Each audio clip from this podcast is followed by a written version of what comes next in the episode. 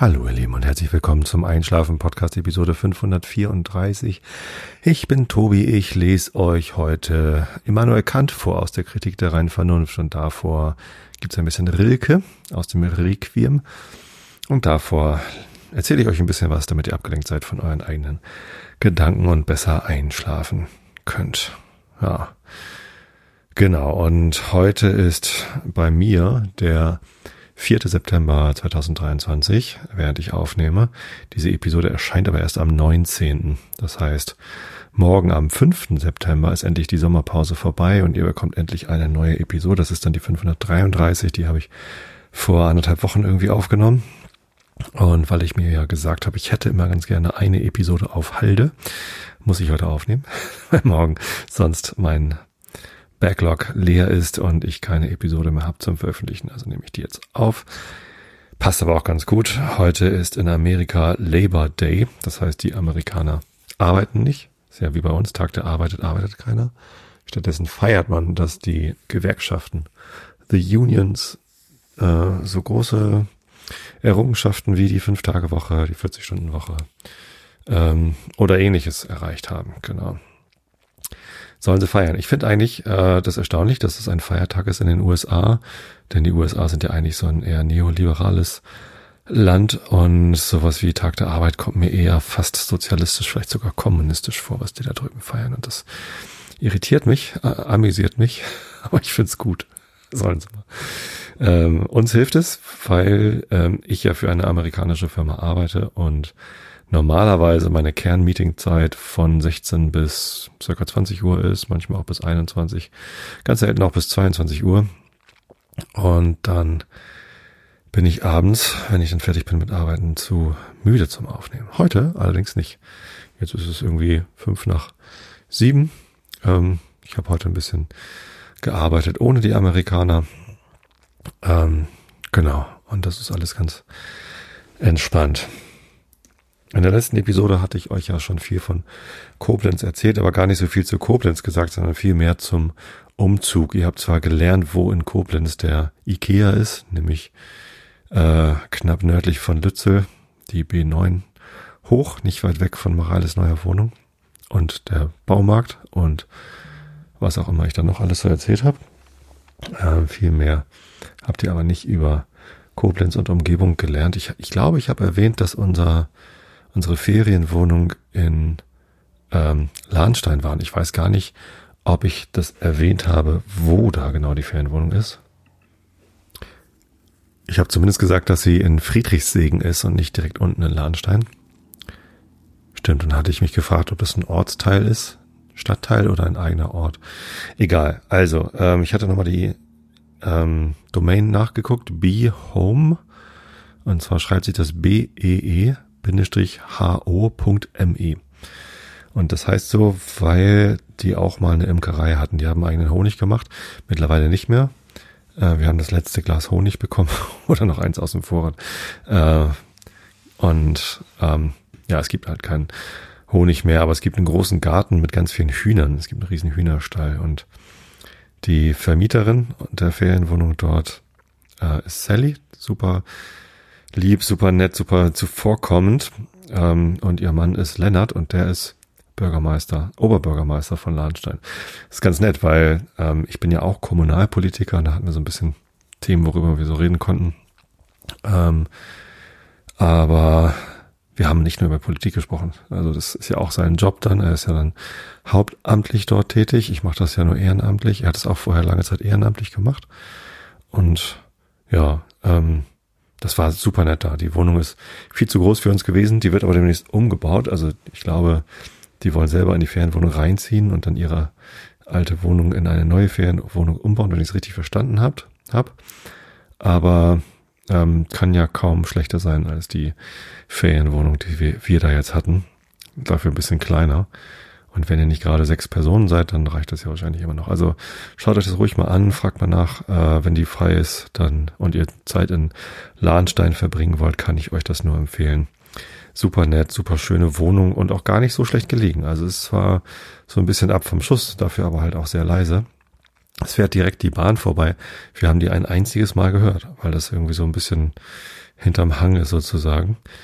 Ähm, hat aber den Vorteil, dass man in fünf Minuten zu Fuß am Bahnhof ist, Bahnhof Friedrichshagen, und kann dann eben mit dem Zug nach Lahnstein runter oder ähm, nach Koblenz fahren. Und das ist dann irgendwie zehn Minuten nach Koblenz oder so. Und mit dem Auto, wie gesagt, in einer Dreiviertelstunde seid ihr bei Mareile, außer ihr wisst natürlich, wo ihr sie, ja, ihr wisst natürlich nicht, wo sie wohnt. Ähm, aber in der Innenstadt ist man eben auch noch schneller als 15 Minuten, weil da fährt man ja dran vorbei.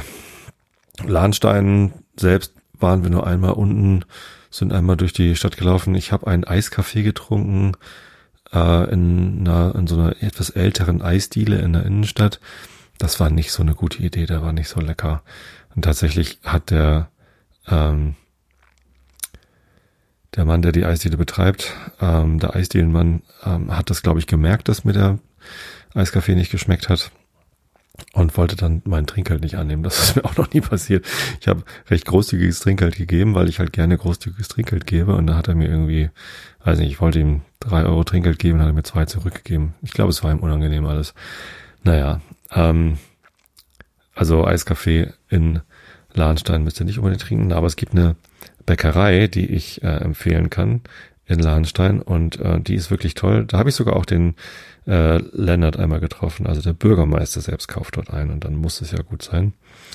Ähm, die heißt, Moment, ich hab's gleich. Wo ist es denn? Das ist die Bäckerei Beck, Inhaber Dominik Christian in der Frühmesserstraße 14. Genau, die haben lecker Brötchen, gutes Brot. Wir haben auch einmal ähm, dort gegessen. Ähm, also die haben so ein, so ein paar Barhocker, wo man sich dann auch hinsetzen kann, belegte Brötchen bekommt. Und äh, auch super freundliche Leute. Wir waren da einmal mit, das erzähle ich dann später noch, mit Freunden von uns waren wir dann unterwegs ähm, und brauchten auf einen Schlag mal eben sieben belegte Brötchen.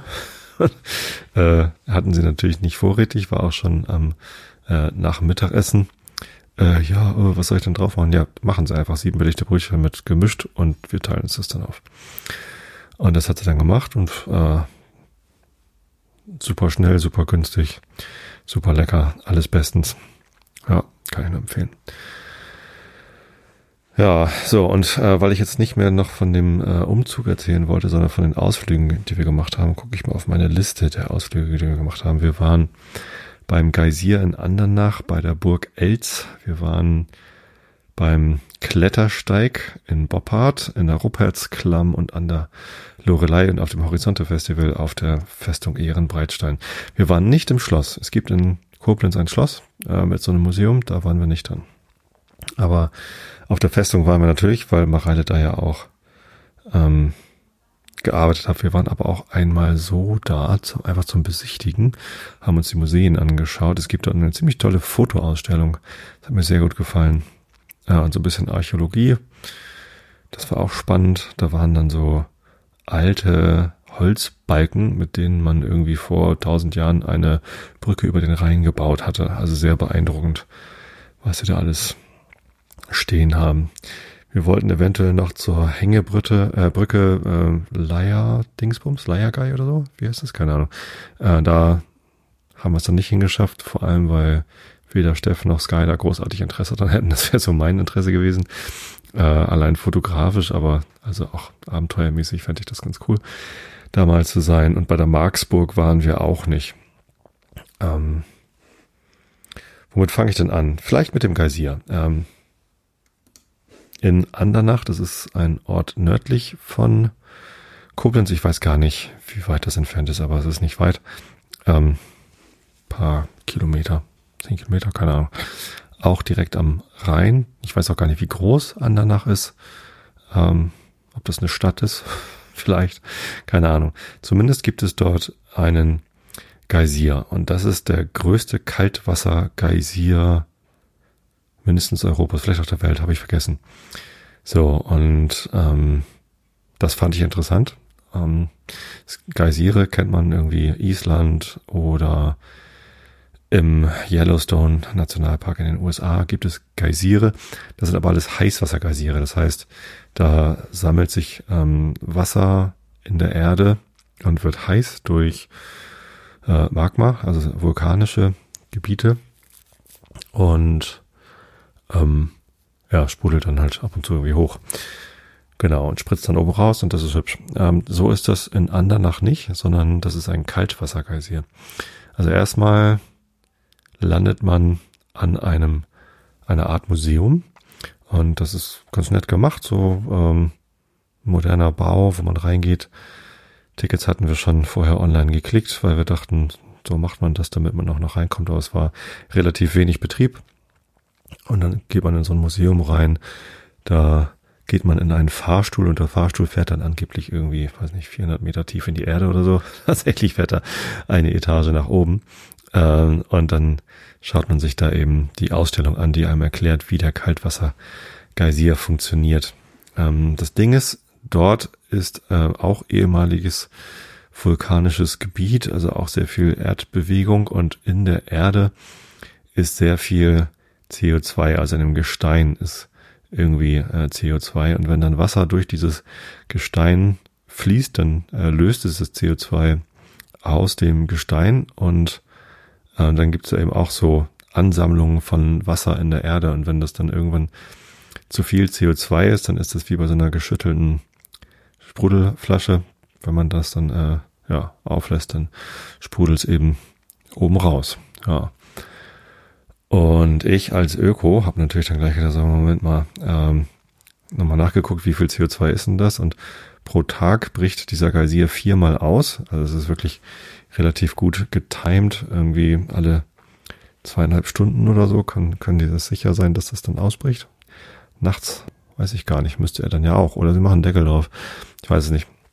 So, und pro Tag hat das Ding einen Ausstoß von 250 Kilogramm. Oh, jetzt muss ich gerade mal nachgucken. Nee, das sind eher so 500 Kilogramm pro Ausbruch.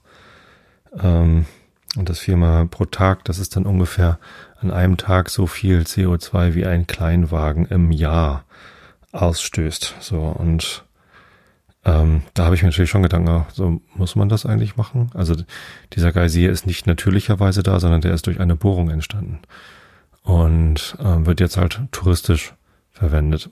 Ähm, ich habe dann mal nachgefragt beim ähm, Pressesprecher oder ich habe da also an, die haben halt eine E-Mail-Adresse da gehabt und da habe ich mal äh, nachgefragt. Und ich hatte auch bei der Führung schon nachgefragt, äh, was denn eigentlich, ob man das nicht einfach zumachen könnte, würde das CO2 da drin bleiben. Also natürlich ein Kleinwagen pro Jahr, es klingt jetzt nicht so viel, aber es ist halt pro Tag. Also es sind 365 Kleinwagen, die da ähm, betrieben werden äh, zu rein touristischen Zwecken. Ähm, und die Antwort, die ich dort vor Ort bekommen hatte, war, nun ja, das äh, CO2 tritt halt sowieso aus und das stimmt auch. Das kann man auch sehen oder wenn man da mal ähm, äh, in, der, in der Umgebung sich die Seen anguckt, die, die sprudeln manchmal so ein bisschen. Also das CO2 tritt dort einfach aus der Erde aus. Es ist halt im Boden nicht irgendwie richtig fest gebunden, sondern das kommt einfach raus und an diesem Geysir tritt es halt dann äh, so fontänenartig aus, aber es wäre halt auch, wenn man es zumachen würde, diesen Geysir auch anders rauskommen. Ich hatte dann noch die Frage, wie lange das denn dauern würde, bis es normalerweise rauskommt, also ob man das dann vielleicht irgendwie äh, ver, ähm, verlangsamen könnte. Und so richtig eine Aussage dazu habe ich nicht bekommen. Das wissen sie anscheinend selber nicht so genau. Aber die Aus, äh, die Antwort war doch sehr äh, ausführlich. Also die Halbinsel Name dir Wert hat eine Fläche von 200.000 Quadratmetern. Hier kreuzen sich zwei Großstörungen als Resultat zweier Gebirgsbildungsprozesse und so weiter und so fort. Aufgrund dieser besonderen tektonischen Voraussetzungen steigt CO2 auf der gesamten Halbinsel großräumig und weitflächig auf und tritt aus. Das CO2 stammt aus Aufschmelzprozessen im Erdmantel unter der Eifel. Genau, Herkunftsort nachgewiesen durch Helium-3, Helium-4-Messung. Bei angenommener Tätigkeit des Kaltwassergeysirs an nach 365 Tagen pro Jahr, 12 Ausbrüche pro Tag und einer Masse an CO2 von 500 Kilo, gibt der Geysir an danach gut zwei, 2000 Tonnen CO2 magmatischer, äh, ja, magmatischer Herkunft pro Jahr ab. Der Lacher See als größter Vulkan der Eifel emittiert pro Jahr circa 5000 Tonnen, also zweieinhalb mal so viel CO2. Äh, und die Eifel insgesamt setzt mehr als eine Million Tonnen CO2 magmatischer Herkunft pro Jahr frei. Also da rechnen Sie das so ein bisschen klein. Ähm, eine Antwort, wie, um wie viel man das dann verlangsamen könnte, haben sie nicht gehabt. Aber insgesamt klingt das so, als äh, könnte man damit auch nicht viel gewinnen. Und Touristik ist natürlich auch ein wichtiger Punkt. Also ich will ja niemanden arbeitslos machen. Äh, und wenn man eh nicht genau weiß, äh, wie stark man genau diesen verlangsamten Austritt durch ein Abschalten des Geysirs irgendwie erreichen könnte. Nun, sei es drum. Ähm, wir haben das jetzt einmal gemacht, haben uns das angeschaut und äh, es war auch ganz witzig. Ähm, man kann das Wasser, das da raussprudelt, auch probieren. Ich war so ein bisschen überrascht, ehrlich gesagt. Es schmeckt salzig. Also ich dachte ja immer, Salzwasser ist nur im Meer und dass wenn man aus Flüssen oder aus Bächen oder so oder aus Seen Wasser trinkt, dass das dann Süßwasser ist, also nicht salzig. So, dieses Wasser, äh, was da rauskommt, kommt aus 350 Meter Tiefe so in etwa und das hat halt sehr lange gebraucht, um da runterzukommen. Und auf dem Weg da runter löst es halt viele Salze aus dem Gestein, aus den Erdschichten, wo das so durchsickert. Und äh, ist deshalb salzig. Das fand ich sehr interessant. Also schmeckt jetzt nicht so wie Nordseewasser oder so. Ähm, oder eben Ozeanwasser. Habe ich einmal erst probiert. Schmeckte erstmal genauso salzig wie Nordseewasser. Ähm, also ich trinke das jetzt nicht so, aber man man hat halt eine nasse Hand und dann schlägt man da einmal dran und dann merkt man, oha, das ist salzig. Salziger als Leitungswasser oder so. Und ja, das fand ich, fand ich ganz interessant. Und der Ausbruch, den wir erlebt haben, also erstmal, man musste mit dem Boot hinfahren. Ne? Also von Andernach aus muss man dann mit so einem, äh, ja, es ist so ein bisschen größer, also vielleicht doppelt so groß wie so eine Hafenfähre in Hamburg. Fährt man dann mit so einem Ausflugsboot dann den Rhein ein bisschen runter ähm, das war sehr langsam. Man hält auch unterwegs noch ein oder zweimal an, wo andere Leute noch dazusteigen können. Und warum das so langsam war, erklärte sich dann später. Also man musste sehr vorsichtig sein äh, beim Anlegen, denn der Rhein hatte mal wieder Niedrigwasser. Also es ist durch die Trockenheit der letzten Jahre führt der Rhein schon wieder so wenig Wasser, dass sie dann gesagt haben, schön, dass Sie heute nochmal dabei sind, denn ab morgen, es war irgendwann im Juli, wann waren wir denn da? So, weiß nicht, 15., 16., 17. Juli, äh, hieß es dann, ab morgen ist hier zu. Da können wir da nicht mehr hinfahren, weil das äh, Wasser im Rhein zu niedrig ist. Also wir haben quasi die letzte Chance ergriffen, sind wir wieder beim Thema Klimakatastrophe. Aber ja, ihr wollt ja einschlafen. Rede ich lieber über den Geysir und der, ähm, das kann man halt so gut voraussagen, wann der ausbricht, dass man dann rechtzeitig da ist, dann wartet man da ein bisschen, kriegt nochmal eine kurze ähm, Erklärung, da sind auch so Infotafeln und dann fängt es auf einmal zu blubbern und dann sprudelt das da raus und das ist halt wirklich hoch gewesen. Also ich glaube im Netz steht Maximalhöhe ist 60 Meter. Das war es bei uns jetzt sicherlich nicht, aber definitiv höher als 30, würde ich sagen. Ja, vielleicht sogar 40 Meter. Also es war überraschend hoch. Ähm, wir, es war relativ windstill, es war ganz gut. Und dadurch hat es sich nicht so schnell verbreitet. Wir sind auch nicht nass geworden von dem Sprühwasser oder so. Ich musste mir fast Mühe geben, da mal ein bisschen Wasser zu bekommen und zu probieren, wie es denn schmeckt. Genau, der, ähm, der Guide dort hatte uns gesagt, äh, dass das salzig schmecke und deswegen habe ich das probiert. Ja, aber dann, weiß nicht, fünf, sechs Minuten dauert der Spaß und dann wird es immer kleiner und dann versiegt das irgendwann. Geht man zurück zum Boot, fährt nach Hause, und dann war es das. Also kann man machen, ist interessant, aber ist jetzt keine fünf von fünf Sternen. Also wenn es mal richtig langweilig ist, wenn man wirklich alles andere schon gesehen hat, dann kann man das machen. Ja. Zu ökologischen Gesichtspunkten würde ich das jetzt nicht vermeiden. Das ist jetzt nicht so, dass ich sage, das ist eine Riesenschweinerei. Ähm, aber interessant, dass man so eine Frage nicht beantworten kann. Also ich kann es verstehen, wie will man das rausfinden, man weiß das halt nicht. Es gibt da wahrscheinlich auch keine Forschung dazu, ähm, wie lange das CO2, das dort unten in 350 Meter Tiefe im Wasser gebunden ist, wie lange das normalerweise braucht, um da hochzukommen. Vielleicht sind es zehn Jahre, vielleicht sind es 100 oder 1000 Jahre, äh, vielleicht sind es auch nur zwei Jahre. So, und wenn es nur zwei Jahre sind, dann hat man einfach durch das Abschalten des Geysirs im Prinzip nichts gewonnen. Also zwei Jahre Zeit hat man gewonnen für 365 Pkw. Das ist jetzt nicht die Welt. Ich weiß es nicht. Ja, nee, das war Andernach und der Geysir. Genau, dann haben wir, ich gucke mal eben auf meine Liste, die Burg Elz besucht. Das war schön. Wir waren aber vorher noch woanders. Wir waren unterwegs. Wo waren wir denn? Und haben dann spontan noch die Burg Elz gemacht. Muss ich mal eben nachgucken. Also die Burg Elz ist so ein bisschen westlich von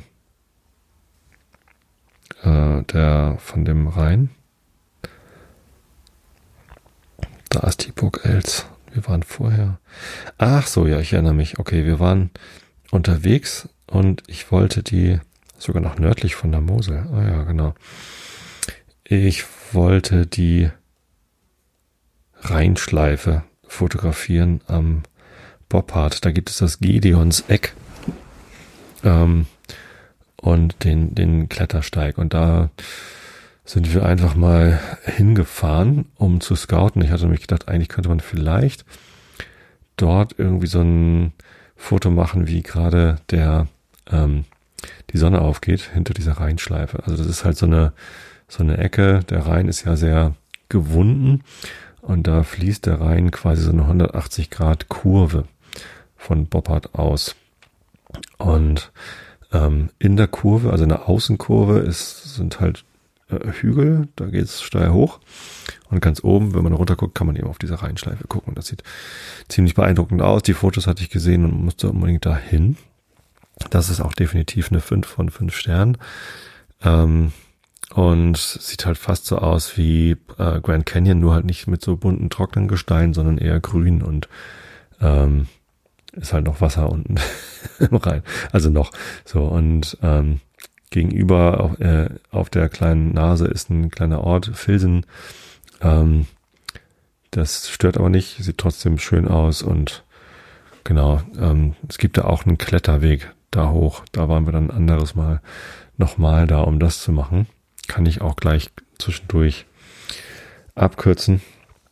Und zwar ähm, gibt unten dann einen Ausgangspunkt, wo man dann quasi losstiefeln kann. Da stehen aber große Schilder. Wenn man ähm, Kinder dabei hat oder un ungeübt ist, sollte man unbedingt eine Kletterausrüstung, so ein, so ein Gurt mit Karabinerhaken sich ausleihen. Und dann konnte man irgendwie an der Aeraltankstelle oder beim Café kann man sich sowas ausleihen. Kostete irgendwie ein Zehner, 15 Euro pro Nase oder so. Ähm, haben wir da gemacht, weil Sky unbedingt klettern wollte. Ich wollte auch klettern. Klang lustig. So, und dann gibt's da halt so einen, so einen Wanderweg da hoch und irgendwo teilt sich das halt in den Wanderweg und in den Klettersteig und die Stelle ist schwierig markiert. Also da muss man dann rechts runter abbiegen. Es sieht aber so aus, wie da kommt ein anderer Weg hoch und nicht, äh, man kann hier runter, um dann da hoch zu klettern. Wir haben dann weiter, viel weiter oben den Wanderweg hoch. Also wir sind quasi die ganze Zeit unter einem Sessellift. Man kann auch mit dem Sessellift hochfahren. Sind wir dann da hochgestiefelt.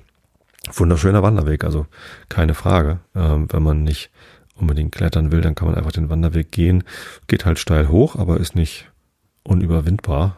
so, äh, gibt ein paar Stellen, wo man sich so ein bisschen festhalten muss, äh, wo man dann so ein bisschen so also quasi klettern muss, aber nichts, wo man eine Ausrüstung bräuchte oder auch anwenden kann, weil es halt auch keine Halteseile gibt. Und ansonsten halt ein schöner Wanderweg. Und als wir fast oben waren, äh, haben wir dann eine Familie getroffen, die dann auch so Kletterausrüstung dabei hat. Und die haben gefragt, Entschuldigung, wo kommt denn hier der Teil, wo man klettern kann? Ah, da seid ihr falsch.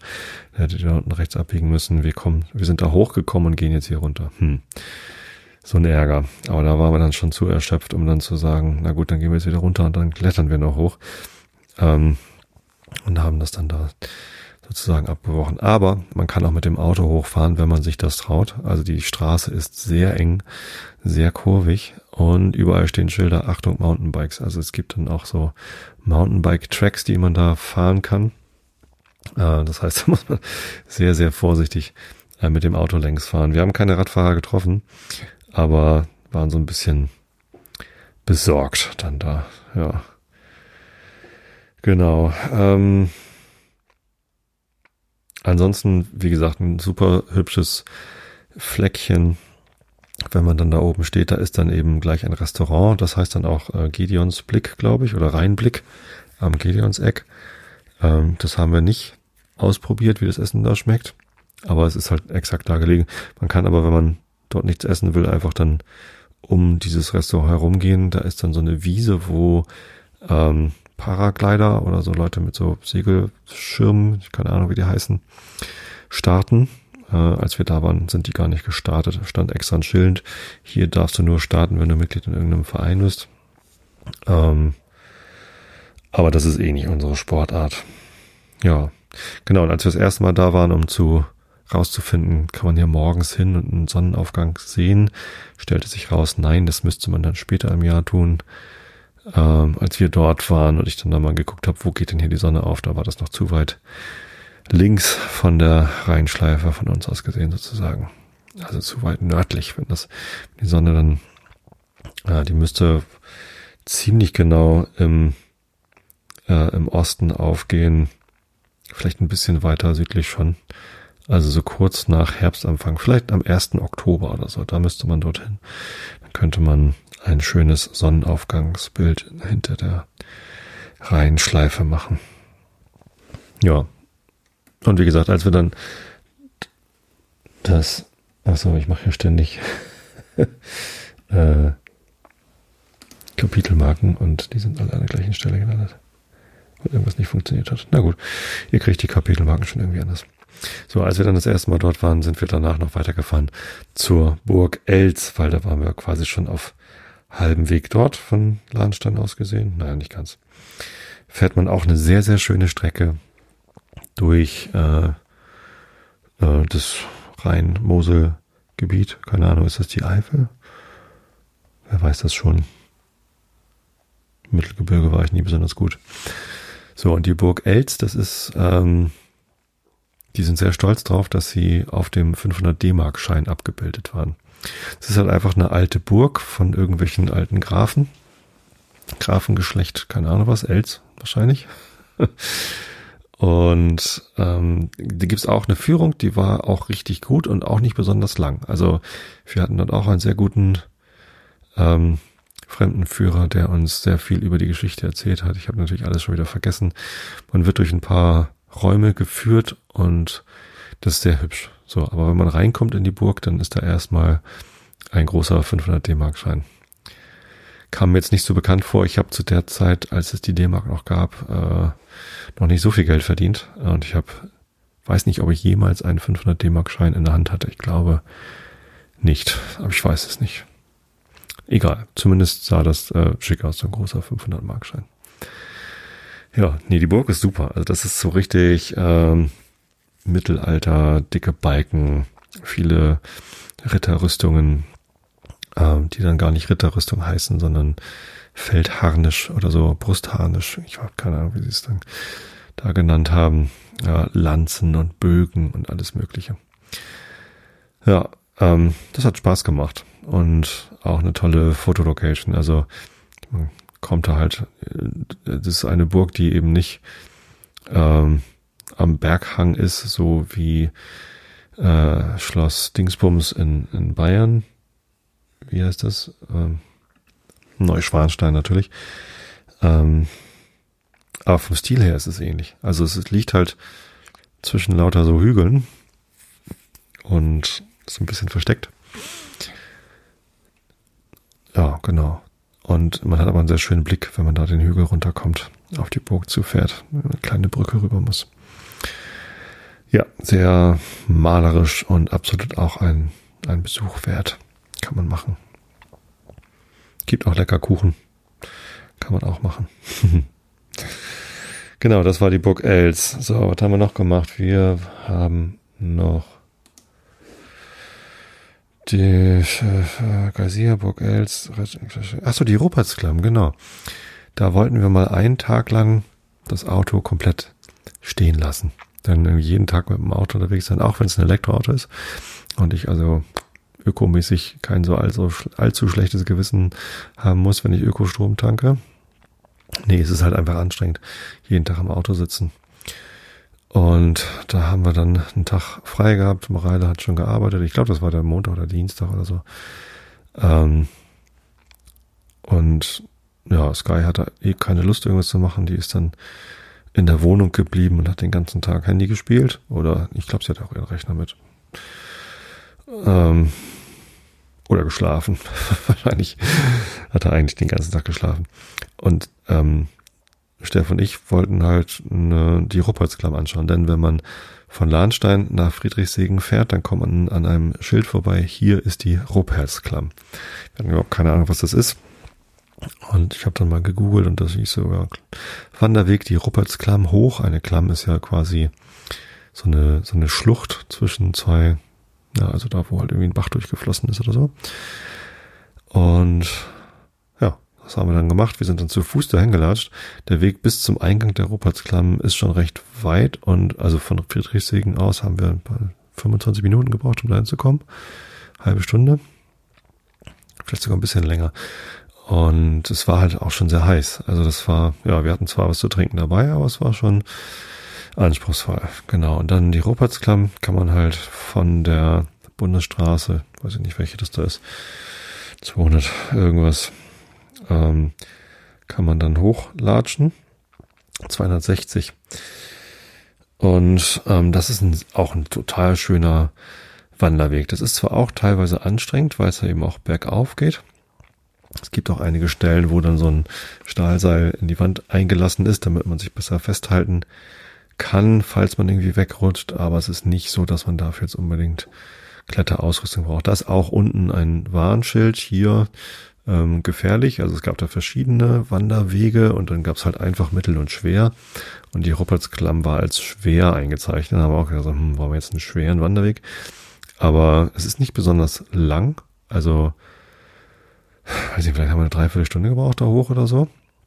Und es ist auch wirklich nicht schwer. Also wir hatten beide nur Turnschuhe an, Jeans und ähm, waren jetzt nicht besonders gut ausgerüstet und haben dann geguckt, gesagt, wir gucken mal, wie es so läuft und wann es schwierig wird. Äh, wären zur Not umgedreht, wenn es wirklich nicht gegangen wäre, aber ähm, es ist wirklich einfach nur wunderschön, sehr grün, sehr frisch.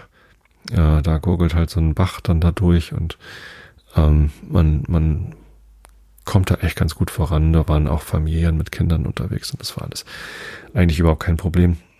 Und wenn man oben ist, kommt man an so einer Schutzhütte an und dort geht dann ein anderer Weg zurück. Also wir haben kurz Päuschen gemacht in der Schutzhütte. Ich hatte noch ein äh, noch so ein Proteinriegel in meinem Rucksack, im Fotorucksack, den ich zur Sicherheit eigentlich immer mit dabei habe. Ähm, haben uns dann gegönnt und sind dann den Panoramaweg zurückgegangen und den Eselsweg wieder runter. Und der Panoramaweg, der ist schon toll. Da hat man dann so einen Blick auf die, äh, auf das Schloss, was dann auf der anderen Seite ist, von der, ähm, vom Rhein, Schloss Stolzenfels. Ja, stimmt. Freunde von uns haben da sogar geheiratet auf Schloss Stolzenfels. Allerdings wurde uns gesagt, eine Besichtigung von Schloss Stolzenfels lohnt sich eher nicht. Es ist recht teuer und man sieht irgendwie drei Räume und das irgendwie zehn Minuten ist es vorbei.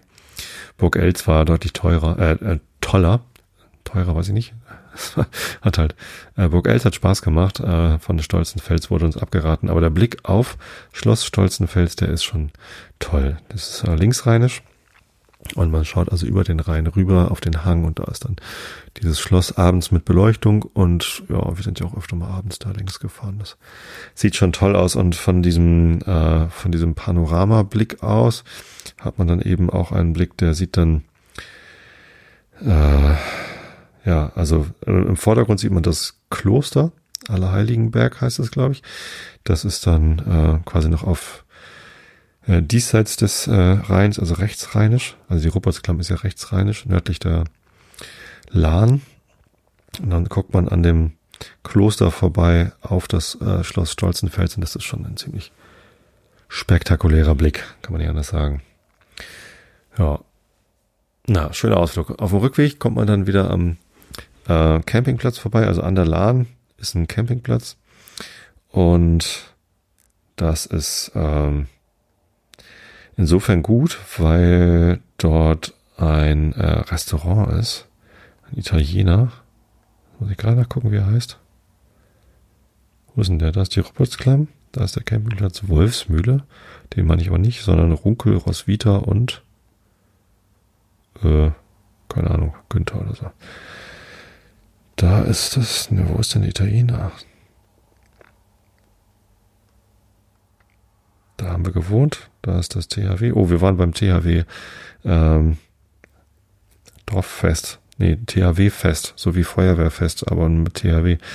Ja, das war ziemlich gut. Also das hat echt Spaß gemacht, da kurz vorbeizugucken. Dann gab es dann Pommes. Und ähm, ja. Ach, da ist es Gaststätte Pizzeria La Taverna. Okay, sehr einfallsreicher Name. Ähm, da hat tatsächlich eine Italienerin ganz lange Zeit Pizza gebacken. Und als die dann ausgezogen ist, haben das dann andere Leute übernommen.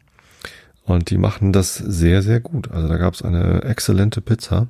Also wirklich über jeden Zweifel erhaben. Also natürlich nicht so gut wie meine selbstgemachte, aber fast. Und äh, ein Salat, wenn man da einen Salat bestellt, der ist riesig. Also das war echt, das war ziemlich toll. Also ähm, relativ günstig. Netter Wein und also auch regionaler Wein und ja, tolle Pizza. Kann ich nur empfehlen. Also wer mal dort Urlaub macht, unbedingt auf dem Campingpark Lahnbogen bei der Gaststätte Pizzeria La Taverna vorbeigucken. Ja, so ganz geklappt an dem Tag das Auto komplett stehen zu lassen, hat's nicht, denn Mareile brauchte irgendwas und ich musste dann abends nach einem Glas Wein noch, also es war zum Glück nur ein Glas Wein, aber ähm, nochmal wieder nach Koblenz fahren, weil sie irgendwas brauchte. Aber so ist das manchmal. Ähm, wenn Kinder was brauchen und man in der Nähe ist, dann macht man das natürlich. Gern, war auch kein Problem. Also wie gesagt, das ist ja wirklich nur ein Kassensprung von Landstein nach Koblenz. Ja, die Rupertsklamm, absolut. Also fünf von fünf Sternen. Auf jeden Fall. Und gucke ich noch auf meine Liste. Die Lorelei, stimmt. Also dann waren noch zufällig unsere Nachbarn, David, von dem ich auch schon öfter mal erzählt. Äh, die haben früher in Koblenz gewohnt und die waren im Urlaub in Aachen, also nicht weit, und haben dann gesagt so, hey, wie wäre es, wenn wir mal ähm, auf den Dach in Koblenz vorbeikommen und wir machen zusammen Ausflug. Jo, machen wir.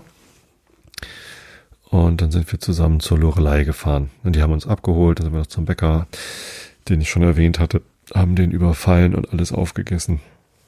Haben noch den Bürgermeister getroffen und sind dann weitergefahren zur Lorelei, denn dort oben ist eine Sommerrodelbahn. Sommerrodelbahn ist ein guter Grund, dorthin zu fahren. Äh, ich liebe Sommerrodelbahnen. Äh, in Altenburg, da im im Erzgebirge habe ich mega viel Spaß gehabt auf der Sommerrodelbahn und auch in, in Bayern gibt's ja verschiedene. Also das mache ich sehr, sehr gern. Und ich dachte, hier ist es hügelig genug, hier kann man bestimmt gut Sommerrodelbahn fahren. Stellt sich raus, also wir sind dann hin und haben gleich mal irgendwie, äh, weiß nicht, so Sechserkarten gekauft oder so. Und ähm, weil wir halt so, auch so viele waren. So, dann hatten wir halt ein paar Fahrten irgendwie auf Vorrat. Ähm, aber man setzt sich da rein in die Sommerrodelbahn, wird dann sehr lange, sehr wenig steil, also sehr flach hochgezogen und fährt dann relativ kurz darunter. Also ist nicht schlecht, aber es ist auch nicht großartig. Mehr so drei von fünf Sternen vielleicht für die Sommerrodelbahn kann man machen, aber deswegen zur Lorelei hochfahren würde ich eher nicht. So, dann haben wir zweimal gefahren, haben gesagt, okay, bevor wir jetzt weiterfahren, äh, weil das eben auch echt langweilig war, da hochgezogen zu werden. Machen wir jetzt den Spaziergang und gucken mal, wo ist denn diese Lorelei, was ist denn überhaupt die Lorelei? Wir kannten uns da nicht aus. So, kamen bei einem Restaurant vorbei und dann ist da so eine große Bühne. Große Werbung für Sarah Connor, die da bald wohl gespielt hat. Oder vielleicht spielt sie jetzt noch, ich weiß es gar nicht. Ähm, und dann ist da halt so ein Wanderweg und da geht man längs und kommt man an so einem ziemlich steilen äh, Abhang an und kann halt runter auf den Rhein gucken. Links zum Aussichtspunkt sind wir als erstes und rechts war dann das Schild, hier geht's zur Lorelei-Statue. Und ich hatte überhaupt keine Ahnung, wo diese Statue ist und dachte, naja, dann äh, gehen wir halt noch zur Statue. Und ich dachte, die ist dann einfach ein bisschen weiter unten am Hang oder so. Stellt sich raus, nein, man muss halt den ganzen Hang runter, also bis zum Rhein runter, über die Bundesstraße rüber, äh, auf so eine lange Mole und am Ende der Mole ist dann, also unten direkt am Rhein, äh, so eine Lorelei-Statue. Das war anstrengend. Also es war backerheiß, 30 Grad, keine Ahnung, und wir sind dann da den ganzen Berg runtergeturnt. Ähm, und wussten halt bei jedem Schritt, bei jeder Treppe, also so eine Treppe da in den Hang eingelassen, wussten wir, hier müssen wir wieder hoch. Also ich habe die Stockwerke nicht gezählt, aber es waren viele. Ja. Und ähm, alles nur, um dann da unten direkt am Rhein zu sein, wo wir eh nochmal wieder vorbeigekommen sind. Aber so hatten wir unsere Bewegung, unseren Sport. Äh, die Jungs von den Nachbarn sind also ähm, wie die Verrückten da hochgerannt. Sie haben dann einen Wettbewerb draus gemacht. Irgendwie, wir schaffen es am schnellsten hoch, sind dann auch gleich weitergelaufen zum Auto und haben Wasserflaschen geholt und wollten uns entgegenbringen. Allerdings waren wir dann auch schon bald oben. Also die waren zwar deutlich schneller als wir, aber äh, wir haben es dann auch geschafft, ohne dass sie uns noch Wasser entgegenbringen mussten. Ja, also, ähm, wenn man die Lorelei-Statue sehen will, lieber gleich unten einmal anhalten, die Mole runtergehen und sich das angucken. Auch nicht so spektakulär. Ähm, der Weg dort hoch ist schön. Also es macht auch Spaß, da hoch zu gehen. Nur waren wir halt eigentlich gar nicht darauf vorbereitet. Also es wäre besser gewesen, sich einmal zu informieren, wo eigentlich diese Statue ist und ob man da wirklich runterlatschen will und sich dann bewusst dafür entscheiden. Ihr seid jetzt informiert, ihr wisst jetzt, ihr könntet da entscheiden, ich mag solche Wege da, die Treppen hoch, das ist schick, dann da oben anzukommen. Ähm, aber man muss das dann eben auch wollen. Das war schon anstrengend. Genau. Und dann sind wir alle zusammen noch nach Koblenz gefahren in den Biergarten am Deutschen Eck. Das ist schon schön da. Also das ist natürlich sehr touristisch und da ist dann irgendwie auch häufiger mal so ein Gitarrist, der dann da irgendwie kitschige Lieder singt oder so.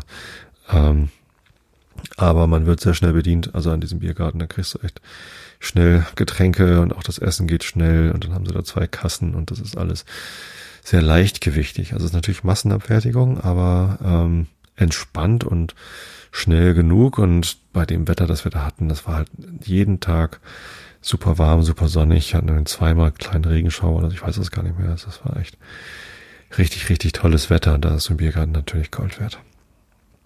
Ja. Das waren doch schon so unsere Ausflugsziele dort. Ach so, nee, dann wollte ich ja noch vom Horizonte Festival erzählen. Das war nämlich, das war wirklich spektakulär. Also äh, unsere Tochter Mareile hat ja Montag bis Donnerstag schon äh, als Aushilfe quasi vor ihrer Ausbildung äh, dort gearbeitet, wurde angefragt, kannst du helfen? Ja, kann ich. Äh, haben halt ohne sie unseren Urlaub dort verbracht. Äh, sie kann ja auch selber dann die Gegend dort irgendwann erkunden oder mal einen Ausflug machen zu diesem äh, Gedeons Eck oder so. Das passt schon. Aber ähm, am Freitag hatte sie dann halt frei und dann sind wir gemeinsam, haben wir noch Freikarten, also wir standen auf der Gästeliste zu diesem Horizonte Festival und ich hatte wirklich so ein bisschen Sorge, Heieiei, den ganzen Tag Panflöte spielen, weil Horizonte ist so ein Weltmusikfestival und von der Weltmusik stelle ich mir immer vor, dass Leute auf Panflöte spielen und irgendwelche äh, Filzgewänder anhaben. Aber weit gefehlt. Das war ein wirklich, wirklich tolles Festival. Also erstmal hat Mareile uns gezeigt, welche Bühne sie denn die ganze Zeit aufgebaut hat. Dort oben auf der Festung Ehrenbreitstein ist eine Bühne fest, die Sparkassenbühne, die S-Bühne, wie sie dann genannt wird im Jargon. Ähm, und die Sparkassenbühne ist gesponsert von der Sparkasse, gehört dem Café Hahn, äh, die dort da oben das äh, Catering, die Kultur und das alles machen. Café Hahn ist ein äh, Traditionsbetrieb, haben, äh, also das Café Hahn ist unten in Koblenz, ähm, auch mal einmal umgezogen sind es in Güls oder so und das ist äh, hat eine ziemlich lange Tradition an kleinen Festivals, Kleinkunst. Comedians sind da groß geworden und das, äh, die haben, machen schon richtig viel, was der Kultur angeht. Und eben auch da oben auf der Festung den Betrieb und die Technik auf dieser Sparkassenbühne gehört äh, Zeus Audio. Dieser, oh, ich hatte sie als kleine Firma beschrieben in einem der letzten Podcasts. die Kollegen haben das rausgefunden, dass ich Podcaster bin und haben sich das angehört und haben sich gleich beschwert. Hey, kleine Firma, wovon sprichst du?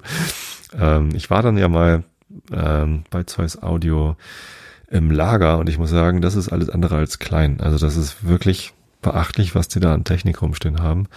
Also angefangen natürlich bei Bühne und Licht äh, und Sound, äh, Mikrofone ohne Ende. Äh, es ist ein, ja, also zweigeschossiges Lager mit, mit richtig viel Kram. Äh, der Lagerist hat alles äh, gut im Blick und dann, ja, wird das eben auch mal ausgeliehen an andere. Wenn man selber größere Veranstaltungen hat, holt man sich von woanders noch dazu. Ich hatte sowas gehört wie zwölf Mitarbeiter, also die da fest mitarbeiten und, und noch irgendwie ein paar Azubis. Und das klang für mich eher klein. Aber die Sachen, die sie machen, die sind schon echt groß. Also Mareile ist jetzt das kommende Wochenende, das ist natürlich schon vorbei, wenn ihr das hier hört, ist hier am Nürburgring, da ist, äh, da fahren Leute mit Autos im Kreis. Einer heißt Sebastian Vettel. Ich weiß gar nicht, ob das ein echtes Formel 1 Rennen ist, so ein offizielles Grand Prix oder ob das irgendeine andere Show ist. Weiß es nicht. Äh, ich kenne mich da mit, mit Rennautos nicht so aus. Ähm, da ist halt irgendwas und da ist dann Mareile da unterwegs und baut da irgendwie groß Licht auf und ähm, ja, also die machen, die machen ziemlich große Sachen. Ich hatte dann jetzt, äh, nachdem wir dort waren, mal ein Video zugeschickt bekommen. Da hatten sie die Bühne für Rein in Flammen aufgebaut. Äh, aufgebaut. Da war dann am deutschen Eck eine sehr große Bühne aufgebaut und beim Einleuchten, also beim Lichttest, haben sie dann irgendwie mal ein Video gemacht und mir das geschickt. Das ist bombastisch groß gewesen, also wirklich toll. Genau, Sparkassenbühne gibt's äh, oben auf der Festung Ehrenbreitstein und dann hatten sie halt zusätzlich noch eine, eine weitere Bühne aufgebaut. Es gibt noch die Casino-Bühne, die ist dann beim Casino. Also das Casino ist das Restaurant, also im Casino dort oben ist das Restaurant von Café Hahn und davor steht auch eine etwas kleinere Bühne als die Sparkassenbühne. Ähm, und da wurde eben noch eine weitere große Bühne aufgebaut, habe ich jetzt schon wieder vergessen, wie die hieß. Hatte auch irgendwie einen Namen. Egal. So, und dann gab's noch irgendwie die Kapelle, wo dann auch noch irgendwie bei diesem Horizonte Festival so Singer-Songwriter, Liedermacher ähm, mit Gitarre und also wir hätten da ganz gut reingepasst mit Gitarre, Bass und zwei Stimmen. Ja, ähm, also Riesenfestival und dann in der Mitte ähm, ganz viele Bütchen. Das war eigentlich das für mich das Highlight, weil ich ja, ich esse ja gerne und ich esse ja auch gerne Dinge, die ich noch nicht kenne. Und da waren dann lauter Bütchen mit äh, nicht nur Weltmusik, sondern Weltessen. Gab es da irgendwelche Spezialitäten aus Kolumbien, die ich noch nie gesehen hatte. Und aus Südtirol gab es Spätzle, die dort ja eigentlich Knöpfle heißen. Äh, mit dem Spätzlemann habe ich mich sehr gut verstanden und unterhalten. Das hat, äh, das hat Spaß gemacht, allein da zu essen. Aber ähm, ja, dann kam die erste Band, die wir uns angeguckt haben. Und ich war hin und weg. Äh, das war das Marco Lobo Quintett. Marco Lobo ist ein brasilianischer Musiker und der war unterwegs mit, mit vier Jazzmusikern. Die kamen nicht aus Brasilien, sondern waren Deutsche, soweit ich das gesehen hatte. Ähm, geniale Jazzmusiker. Also der Schlagzeuger hat mich weggeblasen, habe ich richtig Spaß dran gehabt, äh, denen dazu zu hören. Und Marco Lobo stand halt in der Mitte in so einem Halbkreis aus äh, merkwürdigen Instrumenten. Also Bongos, Kongas kennt man noch, aber dann hat er noch lauter Rasseln und diese Röhren, die man in der Luft rumschwenkt und dann Töne machen. Und äh, am coolsten war, als er dann ein Lied angefangen hat, das äh, hatte er so ein Musikinstrument, das sah aus wie ein riesiger Bogen, so ein Flitzebogen, also eine Seite gespannt und dann war da noch ein komisches Ding an dem Bogen dran. Und er fängt an zu spielen und ich habe sofort Sepultura im Kopf. Also ich weiß nicht, ob ihr Sepultura kennt. Das ist so eine Heavy Metal, Trash Metal Band aus den 90er Jahren. Also die Band gibt's auch immer noch. Die spielen auch immer noch auf so Festivals wie Rock Hearts und so. Eher kleinere Sachen. Ist nicht weltberühmt, aber waren damals halt sehr groß dabei. Äh, und die haben einen Song auf ihrer Platte Roots eine meiner absoluten Lieblings-Metal-Platten. habe ich rauf und runter gehört, beziehungsweise hatte ich auf CD, das waren so die ersten CDs, die ich damals gekauft habe. Damals im, habe ich mir die Roots in so einer Sonderedition im Paperback, Pub, sonst was, Luxus Digipack gekauft. Wahrscheinlich so 30 Mark gekostet oder so, richtig viel Geld damals. Und ähm, ja, ich habe die Platte geliebt. Und der zweite Song, Attitude, der fängt mit genau diesem Instrument an. Ich habe dann gegoogelt, brasilianisches Instrument Bogen da findet man raus, das heißt Bärenbau. Keine Ahnung, wie man es richtig ausspricht, aber so steht's da. Hab bei Thomann einen Bärenbau gefunden. Fand ich sehr interessant. Äh, Habe ich überlegt, mir einen Bärenbau zu kaufen, aber ich wüsste ja gar nicht, wie man das zusammenbaut und, und dann auch spielt. Also keine Ahnung, ob ich das hinkriegen würde. Deswegen habe ich es erstmal gelassen. Ähm, aber ja, Marco Lobo spielt dieses Instrument und ich habe sofort an Sepultura gedacht. Das Lied ging dann anders weiter, überraschenderweise. Aber ähm, ja, das war das war abgefahren. Also richtig tolles Konzert. Hab er sehr viel Spaß gehabt. Ähm, und äh, Marco Lobo war auf jeden Fall ein Highlight. Äh, die andere Band, die mir an dem Tag sehr gut gefallen hat, war Riserva Moak, eine Band aus Italien, die ähm, ja so eine Mischung aus Folk, Punk, Rock irgendwie so gemacht hat, die hatten sehr interessante Kostüme. Also bei denen war alles schwarz-gelb, so äh, Wespenmäßig. Ähm, und die hatten auch so, eine, so ein großes Wespengemälde irgendwie so. Also weiß ich nicht genau. Vielleicht waren es auch Borussia Dortmund-Fans. Also es sah sehr, sehr witzig aus äh, mit einer Sängerin, die da sehr agil rumgehüpft ist, hat mich dadurch dann so ein bisschen an äh, Sonic Boom 6 erinnert. Ich habe ja mal Sonic Boom 6 zufällig live gesehen als Vorgruppe von den Levelers und dann war ich hin und weg, weil die Band so viel Drive hatte. Die kommen aus Manchester und machen äh, Ska-Punk, äh, Metal, so keine Ahnung. Ähm, sehr cool und äh, Reserva Moak ist tatsächlich ähnlich. Ist halt mehr Folk dabei aber hatten auch so ein paar Reggae, Folk, äh, Reggae Ska Einflüsse und auch sehr schnell zackig nach vorne. Also sehr viel Drive, sehr viel Spaß und das hat richtig Spaß gemacht, Reserva Moak zu hören. Ähm, ganz kleine Band, glaube ich, aus Italien. Nicht großartig viele Follower auf äh, Facebook, nee, auf Instagram habe ich sie gefunden und auf Spotify natürlich. Ja. Ja, und auch sonst noch irgendwie eine ganze, ganze Menge an interessanten Bands. Oh ja, stimmt, am, am zweiten Tag waren wir auch nochmal da. Und da haben wir dann, äh, wie hieß der denn noch? Oh, jetzt habe ich den Namen schon wieder vergessen. Brushy. Brushy One String. das ist ein äh, jamaikanischer Sänger. Ähm, und der nennt sich Brushy One String, weil er auf einer Gitarre spielt, wo nur eine Seite drauf ist. Die A-Seite, um genau zu sein. Ähm, und der hat auf YouTube ähm, ziemlich erfolgreich Videos gepostet mit irgendwie Millionen von Views. Der hat irgendwie ja, pff, Millionen Follower, keine Ahnung. Das ist so ein YouTube-Phänomen. Ich hatte vorher noch nicht davon gehört. Es gibt ja auch viele YouTube-Phänomene mit Millionen Followern, von denen man noch nie was gehört hat. Also von, von dem hier hatte ich noch nichts gehört. Aber das war großartig. Also 90 Minuten Brushy One String war vielleicht ein bisschen lang.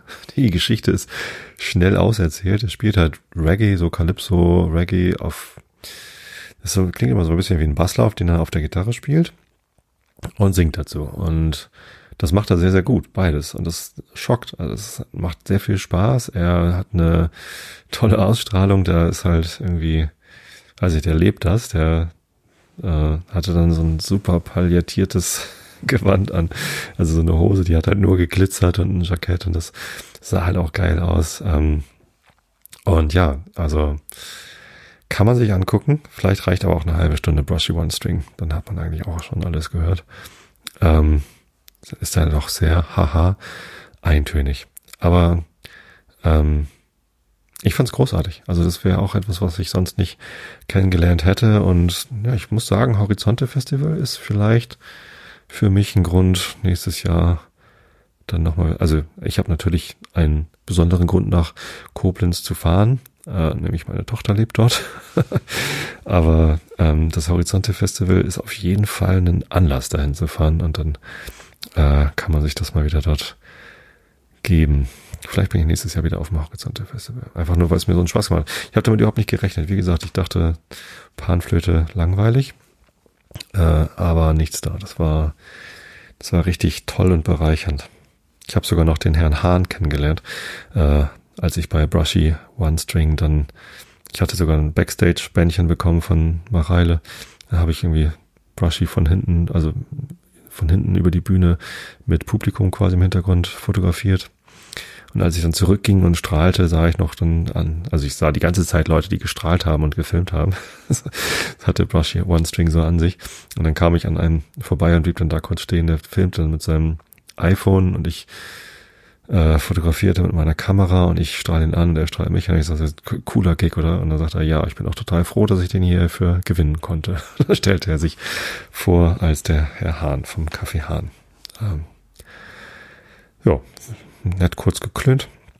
Aber viel Zeit hatte er dann auch nicht für mich. Da kam dann gleich eine ganz andere Horde von Leuten, die ihn dann kannten. Und ähm, aber war sehr nett. Also auch ein zugänglicher Typ. Ich hätte natürlich gleich fragen können, ob ich dann nächstes Jahr auch dort spielen kann, aber ich mache ja gar keine Weltmusik. Ich spiele einfach nur langweilige Rocksongs. Das könnte ich dann ja vielleicht mal im, im Kaffeehahn in Güls machen oder so. Naja, also. Ganz liebe Grüße an das Team Kaffee Hahn, ganz liebe Grüße an äh, die Jungs im Wesentlichen von Zeus Audio. Ähm, zwei Mädels arbeiten dort auch. Ähm, aber ein Großteil sind Jungs. Ähm, tolle Arbeit, großartige Firma. Also vielleicht nicht viele Mitarbeiter, aber auch keine kleine Firma, sondern also wirklich toll, was da auf die Beine gestellt wird und äh, auch die Qualität der Arbeiter. Also ich, ich habe da natürlich ein Auge drauf geworfen, wie ist denn das Licht und wie ist denn der Sound und beides war wirklich fantastisch. Also wirklich ähm, ganz ganz großes Kino, was sie da aufgefahren haben. Ja. Genau. So, und jetzt habe ich euch eine Stunde lang von Koblenz und Umgebung vorgeschwärmt. Ähm, ist eine Reise wert, falls ihr noch nie dort wart. Ähm, plant das ruhig mal ein. Es ist so von, von Norddeutschland, wenn es, wenn es von hier aus nur fünf Stunden mit der Bahn sind. Okay, man könnte noch in Flensburg wohnen, dann ist es noch mal eine Stunde länger oder anderthalb. Ähm, aber ansonsten ist es ja von überall in Deutschland schnell zu erreichen. Vielleicht ist es von Rostock oder Frankfurt oder aus noch ein bisschen weiter, ja, das kann sein. Aber ja, ist eine, auf jeden Fall eine Reise wert, ich kann es empfehlen. Ja, und wenn ihr dort wohnt, ähm, gratuliere. Also auch da kann man gut leben. Ich war lange Zeit davon überzeugt, dass man eigentlich nur in Hamburg gut wohnen kann. Ich bin zwar auch, äh, ich mag auch Berlin, äh, kann mir auch vorstellen, in Berlin zu leben, weil das eben eine Metropole ist. Hamburg ist ja nur eine Großstadt. Ähm, hat nicht so wirklich dieses Metropol-Feeling, sondern viel in Hamburg wirkt halt eher kleinstädtisch, eben weil es so flach bebaut ist. Es gibt äh, wenig Wolkenkratzer, es gibt zwar viele große Kirchen, aber ähm, es gibt eben auch viele Parks und viele Ecken, wo, wo Hamburg halt auch eher so einen Kleinstadtcharakter hat. Es gibt ja auch viele Stadtteile, die also so eine äh, Kleinstadtcharakter in sich haben. Äh, und ich mag das sehr gerne, weil Hamburg hat durch die vielen verschiedenen Ecken halt sehr viel Farbe. Also es ist sehr bunt und sehr viel Gestalt und er hat eben auch viel Natur mit der Alster, Außenalster, vor allem Innenalster ist natürlich dann eher so Einkaufskultur, aber natürlich auch hübsch. Äh, die großen Parks, der, nicht nur der Stadtpark, sondern auch, was weiß ich, Jenisch Park und Planten und Blumen, Wallanlagen und äh, der Volkspark, auch wenn da so ein hässliches Stadion steht, ähm, ist natürlich alles ähm, sehr, sehr schön. Und ich konnte mir nie vorstellen, in was kleinerem äh, zu leben und mich wohlzufühlen. Immer wenn ich dann mal in Bielefeld war, dachte ich, ja, kann ich hier wieder weg. Ähm, wobei es da natürlich auch nette Ecken gibt. Also Entschuldigung, alle Bielefelder, aber äh, das reizt mich halt nicht so. So, und äh, Koblenz hat einen ganz klaren Reiz. Also das fand ich sehr klar erkenntlich, warum man dort leben wollen würde. Und da gibt es bestimmt ganz viele Kleinstädte, die ich überhaupt nicht auf dem Zettel hatte. Also wie gesagt, vor Juni 2023 war ich noch nie in Koblenz. Hatte natürlich von der Stadt gehört. aber, und wusste so ungefähr, wo sie ist, südlich von Köln. Aber viel mehr wusste ich nicht über Koblenz. So, vielleicht wusste ich noch, dass da die Mosel in den Rhein fließt, aber Festung Ehrenbreitstein hatte ich tatsächlich, glaube ich, noch nie gehört. Naja, gut. Kommen wir zum Rilke der Woche und ich habe endlich die Duineser Elegien hinter mir, hinter euch gebracht. Jetzt kommt das Requiem, Doppelpunkt, für eine Freundin, in Klammern, für Paula Modersohn-Becker. 1908 für eine Freundin geschrieben am 31. Oktober, 1. und 2. November 1908 in Paris. Ich habe Tote und ich ließ sie hin und war erstaunt, sie so getrost zu sehen, so rasch zu Haus im Todsein, so gerecht, so anders als ihr Ruf. Nur du, du kehrst zurück, du streifst mich, du gehst um, du willst an etwas stoßen, dass es klingt von dir und dich verrät. Oh, nimm mir nicht, was ich langsam erlern, ich habe recht, du irrst, wenn du gerührt zu irgendeinem Ding ein Heimweh hast. Wir wandeln dieses um, es ist nicht hier, wir spiegeln es herein. Aus unserem Sein, sobald wir es erkennen. Ich glaube dich viel weiter. Mich verwirrt's, dass du gerade irrst und kommst, die mehr verwandelt hat als irgendeine Frau. Dass wir erschraken, da du starbst, nein, dass dein starker Tod uns dunkel unterbrach, dass bis dahin abreißend vom seither, das geht uns an, das einzuordnen wird, die Arbeit sein, die wir mit allem tun. Dass, dass du selbst erschrakst und auch noch jetzt den Schrecken hast, wo Schrecken nicht mehr gilt, dass du von deiner Ewigkeit ein Stück verlierst und hier hereintrittst, Freundin, hier wo alles noch nicht ist, dass du zerstreut, zum ersten Mal im All zerstreut und halb den Aufgang der unendlichen Naturen nicht so ergrisst wie hier ein jedes Ding, das auf aus dem Kreislauf, der dich schon empfing, die stumme Schwerkraft irgendeiner Unruhe dich niederzieht zur abgezählten Zeit. Dies erweckt mich nachts, oft wie ein Dieb, der einbricht. Aha. Dann mache ich mir eine Notiz ran, damit ich das das nächste Mal weiß. 534, dahin habe ich es gelesen. Und wir kommen zum Herrn Kant. Ich brauche mehr Licht. Ich muss mehr Licht machen. Ja, Anfang September. Jetzt kurz nach acht, Viertel nach acht und äh, ich brauche Licht zum Lesen. Wir sind bei Immanuel Kant in der Kritik der reinen Vernunft auf Seite B 792 ähm, in der transzendentalen Methodenlehre in der Unmöglichkeit einer skeptischen Befriedigung. Ja, Augen zu und zugehört. Alles skeptische Polemisieren ist eigentlich nur wieder den Dogmatiker, Dogmatiker gekehrt, der ohne ein Misstrauen auf seine ursprüngliche objektive Prinzipien zu setzen, das heißt ohne Kritik gravitätisch seinen Gang fortsetzt, bloß um ihm das Konzept zu verrücken und ihn zur Selbsterkenntnis zu bringen. An sich macht sie in Ansehung dessen, was wir wissen und äh, was wir dagegen nicht wissen können, ganz und gar nichts aus. Alle fehlgeschlagene dogmatische Versuche der Vernunft sind Fakta, die der Zensur zu unterwerfen immer nützlich ist. Dieses aber kann nichts über die Erwartungen der Vernunft entscheiden, einen besseren Erfolg ihrer künftigen Bemühungen zu hoffen und darauf Ansprüche zu machen.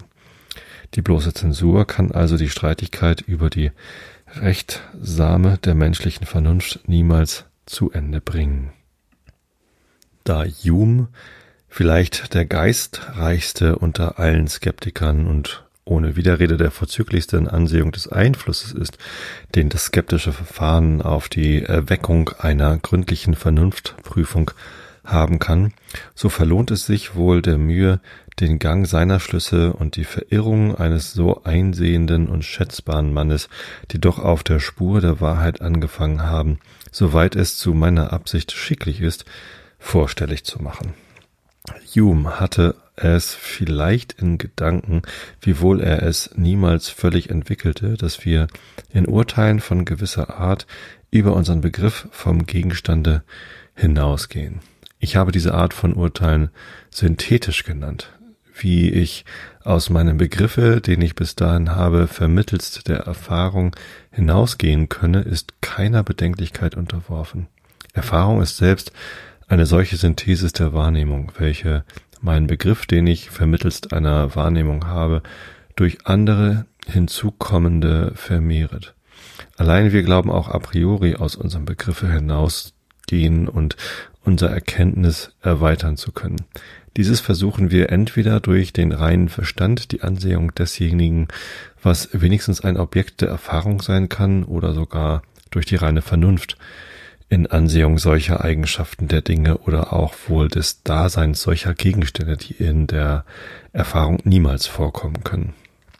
Unser Skeptiker unterschied diese beiden Arten der Urteile nicht, wie er es doch hätte tun sollen, und hielt geradezu diese Vermehrung der Begriffe aus sich selbst und sozusagen die Selbstgebärung unseres Verstandes samt, der Vernunft, ohne durch Erfahrung geschwängert zu sein, für unmöglich, mithin alle vermeintliche Prinzipien derselben a priori für eingebildet und fand, dass sie nichts als eine aus Erfahrung und deren Gesetzen entspringende Gewohnheit mithin bloß empirische, das heißt an sich zufällige Regeln seien, denen wir eine vermeinte Notwendigkeit und Allgemeinheit beimessen.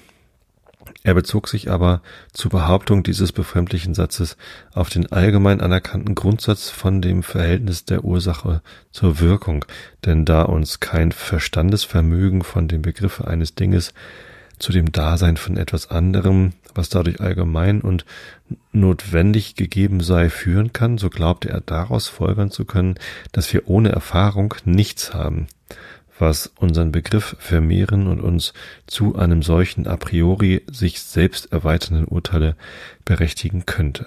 Dass das Sonnenlicht, welches das Wachs beleuchtet, es zugleich schmelze, indessen es den Ton härtet, könne kein Verstand aus Begriffen, die wir vorher von diesen Dingen hatten, erraten, viel weniger gesetzmäßig schließen, und nur Erfahrung könne uns ein solches Gesetz lehren.